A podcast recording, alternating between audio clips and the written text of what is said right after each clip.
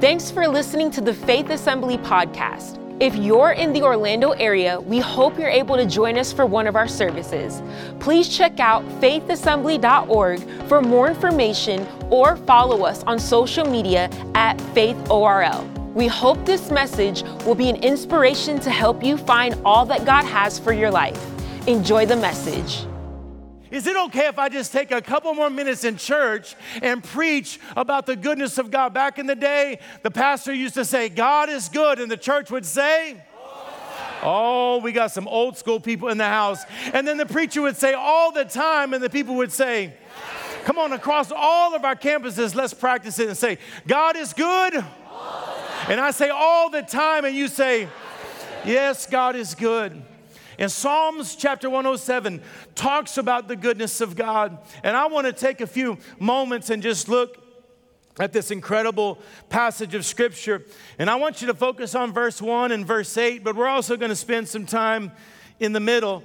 But right here at the beginning, let's focus on verse 1 and verse 8 as we read through this Psalm 107. We'll read verses 1 through 9. Verse 1 says this Give thanks to the Lord, for he is good his love endures forever. Let the redeemed of the Lord tell their story, those he redeemed from the hand of the foe. Those he gathered from the lands from east and from west and from north and south. Some they wandered in the desert wastelands, finding no way to a city where they could settle. They were hungry and thirsty, and their lives ebbed away. Then they cried out to the Lord in their trouble and he delivered them from their distress. He led them by a straight way to a city where they could settle. Verse 8 mirrors verse 1. Let them give thanks to the Lord for his unfailing love and his wonderful deeds um, uh, for mankind. I like the way the New King James Version says, verse 8. It says, Oh, that men would give thanks to the Lord for his goodness. Can we just take a second and give thanks to the Lord for his goodness? Come on. One more time across all of our campuses. God, you're good. And we give you praise. He is, he, is, he is good beyond what we can even probably comprehend. A.W. Tozer said it this way He said, The goodness of God is infinitely more wonderful than we will ever be able to comprehend. So someone said, well, Why are we even talking about it then if we can't understand it? Because I'm believing that by the end of this message, we're going to have a better grasp on the goodness of God than we had when we walked in to our building today. The divine goodness, this, this goodness of God is an overflowing bounty of God by which he who receives nothing and lacks nothing, yet he communicates blessing to his creation and to his creatures. That's the goodness of God. The goodness of God is like this broader uh, term that encompasses uh, several of God's moral attributes. So, like his mercy or his grace or his patience, those would all land underneath this covering of the goodness of God. In Mark chapter 10, we won't turn there, but Jesus in verse 18, Jesus told somebody in Mark chapter 10, verse 18, he said, No one is good except God himself. Now, he wasn't saying that people can't do some good things from time to time, but what he was saying is this is that God in and of himself is originally and infinitely and immutably good. He is good in the highest degree. His goodness can never can never increase or decrease. I think sometimes when we talk about the goodness of God, or we think about that, well, God is good sometimes we have kind of ruined the term good because we have used it uh, for maybe common things, you know, like you might eat at a restaurant, somebody might say, Well, how was it? And we say, Oh, it was good. Or we might go and watch a movie, and somebody watches the latest Spider Man movie, and they come back and say, How was it? Oh, man, it was good. Or sometimes we even use good as some sort of qualitative term, like not great. And so we'll say it in a way like, Well, how was your day? Well, I mean, it was good. In other words, it wasn't great, but it was good. And all of these usages of the word good they don't do the kind of justice to God that we're talking about when, when we talk about the goodness of God because He is the highest form of good. He is, uh, in and of Himself, he, His goodness can never even increase or decrease. And so, according to Psalms chapter 107, that passage we read, Of course, God is good. It begins in verse 1 that we would give praise to God for his goodness. But then it goes on to describe these different ebb and flow of life. And it's communicating the fact that God is still good, even when we're kind of going through some stuff. And so, the first thing I like to bring out, which is what I see in verse 2, is that God is good even when we have opposition. God is good no matter my opposition. Look at verse 2. It says, Let the redeemed of the Lord tell their story, those he redeemed from the hand of the foe. So there is a foe in our life. The New King James Version calls it an enemy. He's redeemed us from the hand of the enemy. New American Standard calls it an adversary. Redeemed us from the hand of the adversary. So we know what it's like to have a foe, to have an enemy of our soul, to have an adversary. But I want you to understand this that the presence of an adversary does not refute the presence of the goodness of God. No, it actually reveals the goodness of God when we have an adversary. It reveals the goodness of God when we have a foe, when there's an enemy of our soul, and we understand it. I was watching a few years back an episode of The Dog Whisperer. I don't know if any of you have ever seen that show.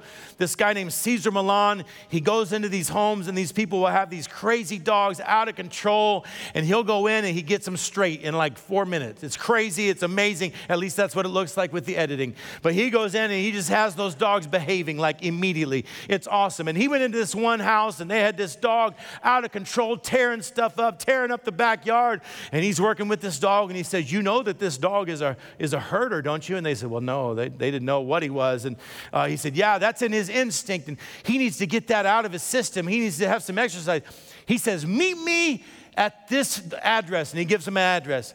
And so these people, the next day or two, they show up at this address and it's this big farm and they're bringing their dog. They don't know what's going on. And all of a sudden, out in this big pen, this big uh, field, is all these hundreds and hundreds of sheep. And Cesar takes that dog and he takes him out and he lets him loose in the sheep. Doesn't give him any training, doesn't tell him what to do. The owners of the dog are thinking, well, I don't even know how this is going to work. And that dog just starts going and run around those sheep. And pretty soon those instincts kicks in and he starts herding.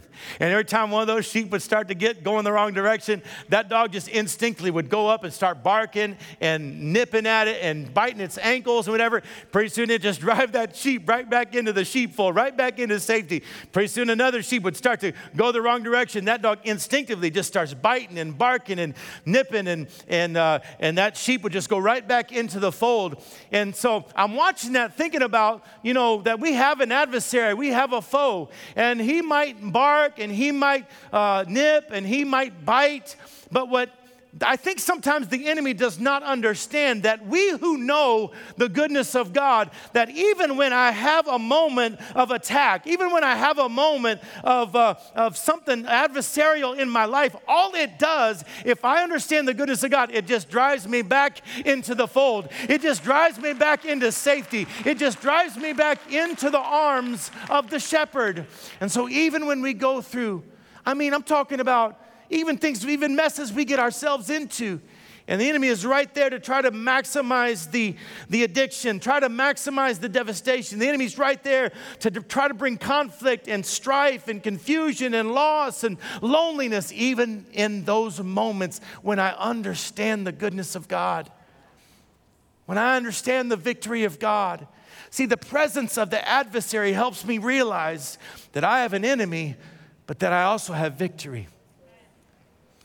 I was watching a, um, a clip from a funeral, and a, and a, man by the name of Jonathan Evans was giving um, the eulogy for his mom's funeral. And in that, um, Jonathan uh, Evans, he, uh, his, his father is Tony Evans, well known pastor and communicator. And then uh, Jonathan's brother, Anthony uh, Evans, is a contemporary Christian artist, music artist. And so he's given the uh, eulogy for his mom. She had lost her battle with cancer. And I watched this and it moved me because he gets up and he says, um, You know, I've really wrestled with God over this. He says, especially over these last couple of days, I've really wrestled with God over the loss of my mom. He said, I, have been talking to God and I told God, I said, God, um, I don't know, it just seems like you missed a moment here. He said, God, we were praying. He said, God, people all over the country were praying. This could have been a moment for you to receive glory because everybody was watching, and yet she's gone. And he said, I wrestled with God.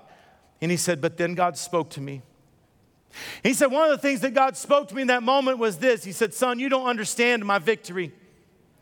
He said, Just because I didn't answer your prayer your way does not mean I didn't answer your prayer anyway.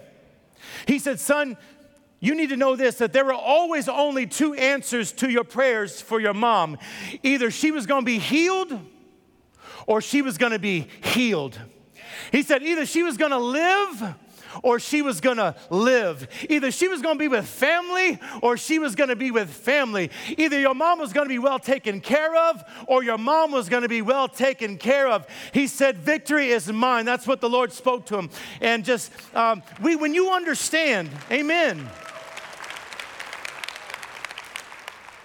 When you understand the goodness of God, even if I go through a season where I can feel that there is an enemy, there is an opposition, even then, God is still good. God's also good. Uh, we see in verse 4 no matter, no matter the position I, am in, in life. Because verse 4 says, Some wandered in the desert wastelands, finding no way to a city where they could settle. Some of these, this, these, these groups of people that have had these seasons of wonder. Not wonder, of course, with an O. Uh, in a couple weeks, our Christmas production, that's the theme. It's, oh man, the wonder of God. I'm not talking about that kind of wonder, but wonder with an A. It's talking about these, uh, these people, and it's referencing, I'm sure, uh, the children of Israel, but it's not just referencing that because we saw a couple verses before. It was talking about people from the north, south, east, and west, and in the Hebrew, that even included overseas. So we're kind of a part of Psalms 107 even here today. And we've all been in seasons where we're just kind of wondering. We've all been in those seasons where it's just like, I'm just trying to figure out where it is that I'm supposed to settle. Like, we, we're all kind of wired to kind of be looking for our people or our place or our purpose. And, and sometimes when we get in those seasons where it just, something just doesn't feel right, if we're not careful, we can start to miss and lose our focus that God is still good even during seasons of disposition or imposition. A couple weeks ago, I preached on a weekend at a church in Indiana, and I flew in late on a Saturday night, and I got to my hotel about midnight and uh, got up early that next Sunday morning and uh, went and preached two services, ran straight to lunch, and then ran straight to the airport to catch my flights home. I flew out of Indiana and had a connection in Dallas, and then I was supposed to catch a flight out of Dallas to Orlando. On my way into Dallas, I started getting a little coverage on my phone. I saw a text message from my assistant Anna. She said, uh, Have you seen this yet? And I hadn't seen it, and I looked. And so it turns out that the airline had canceled my connecting flight, my flight from Dallas to Orlando. I guess now just that's a thing. Airlines just cancel flights, and they're like, It's too bad. Just for, for, for, figure it out. Do nothing, whatever. So they just canceled. That flight's no more. And so I started looking. I said, well, what, what is the thing? And so we're trying to see what is my options. And they said, oh, we booked you another flight. Same airline. I said, okay, good. This was Sunday afternoon at about uh, five or six or so. And uh, Sunday afternoon, I looked and said, we booked you on a flight going out of Dallas back home Tuesday morning. I want to be like, y'all understand like how days work? Because today's Sunday I can't be wandering around until Tuesday. Like it would be one thing if I was home getting ready to fly somewhere and they say that flight's canceled. It's to be a couple days. That's all right. I got a people. I got a place. It'd be one thing if I was in my other my destination before I left Indiana and they said, "Hey, that flight's canceled." That's all right. I got some people here. But I was in the in between. I was in Dallas where I didn't have a place and I didn't have a people, and they want me to just to wander around for, for two days. And so uh, I, I got on the phone with my wife and I said, Get with Anna, y'all just figure something out. Like, Sky, I don't have good coverage, so see what you can find. And so they ended up finding a flight that was going out of Dallas at the other airport in Dallas. The flight was supposed to go out way earlier, but had been de- delayed long enough for me to catch the flight. I think Jesus did that for my benefit. So uh, it was way delayed, and so I called an Uber from one airport to another airport. I barely got on that flight that was not flying to Orlando, instead, it was flying to Tampa. So I caught a flight to Tampa, rented a car in Tampa, and drove home and ended up pulling up into my driveway about 2 a.m. And I was so exhausted and I was so tired, but I'm telling you what, it felt so good to have my place. It felt so good to be home. It felt so good to get up in my bed where I belong because the other options was to be wandering around Dallas for a couple days. And so it just having that position, uh, and what can happen to us is, uh, is because we're wired for that. We all want to have that feeling of I belong.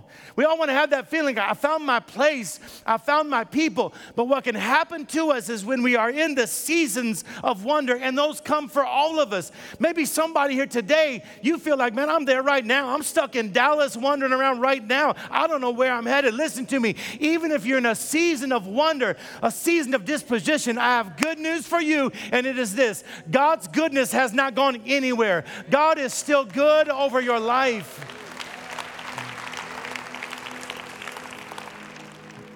God's good.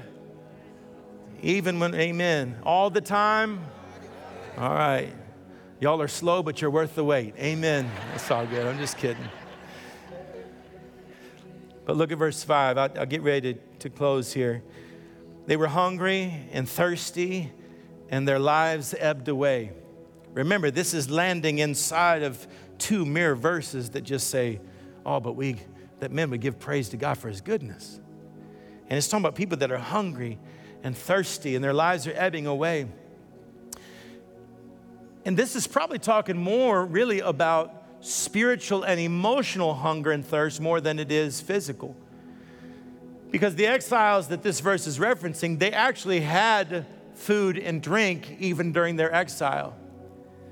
But yet, during their exile, there was this desperation. There was just this constant hunger and thirst for something better, something more.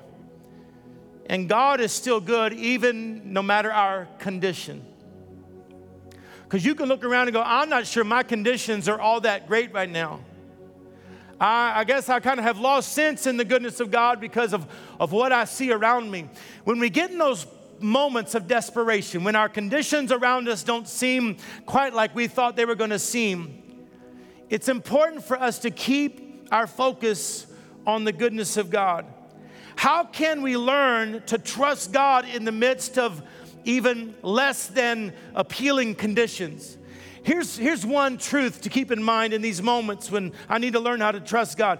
Hear this when you're crying out to God in desperation, know this God always gives you what you would have asked for if you knew everything that He knows.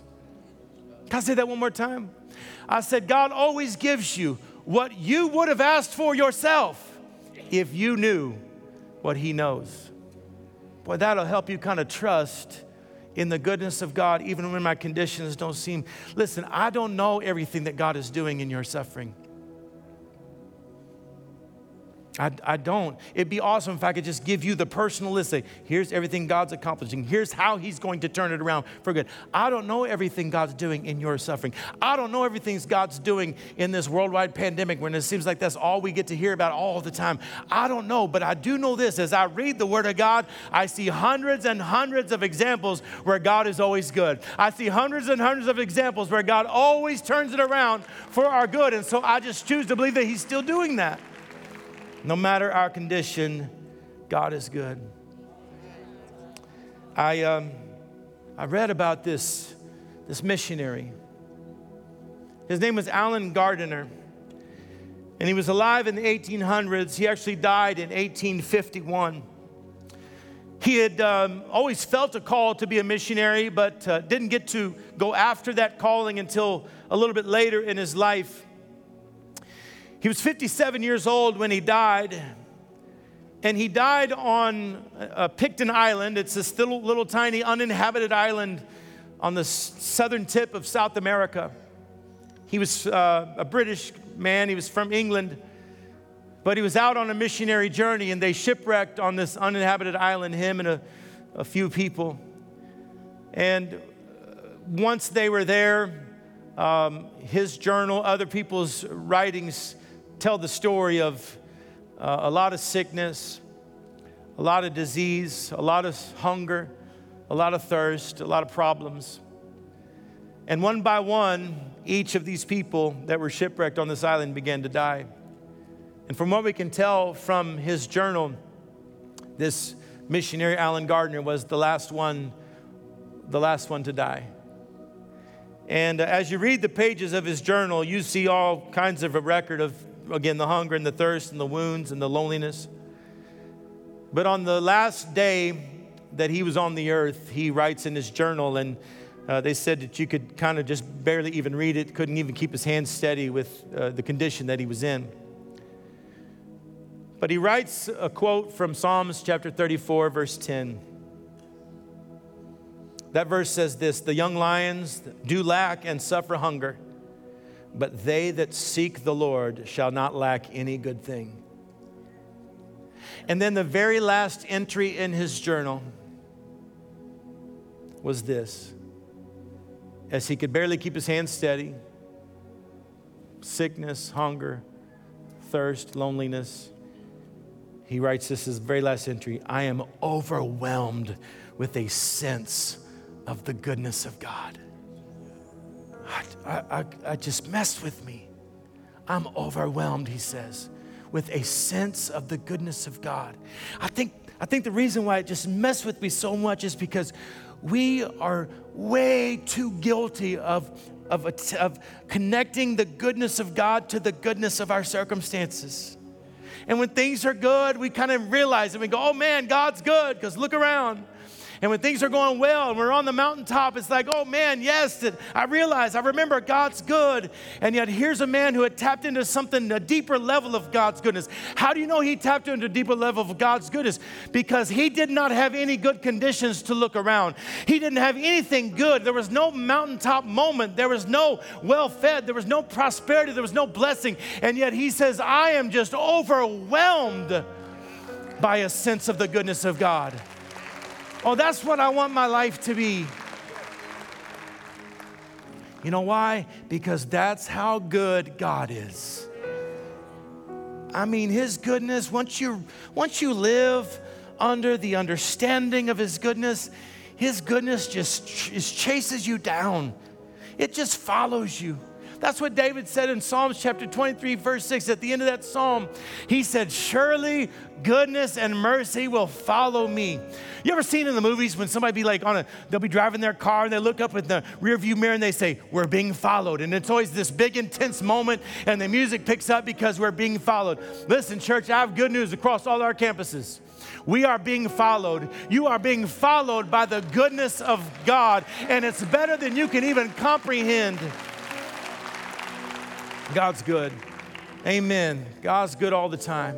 I hope you enjoyed listening to the Faith Assembly podcast. Thank you for joining us in pursuit of growing closer to Christ. Stay tuned for more messages released every week. God bless.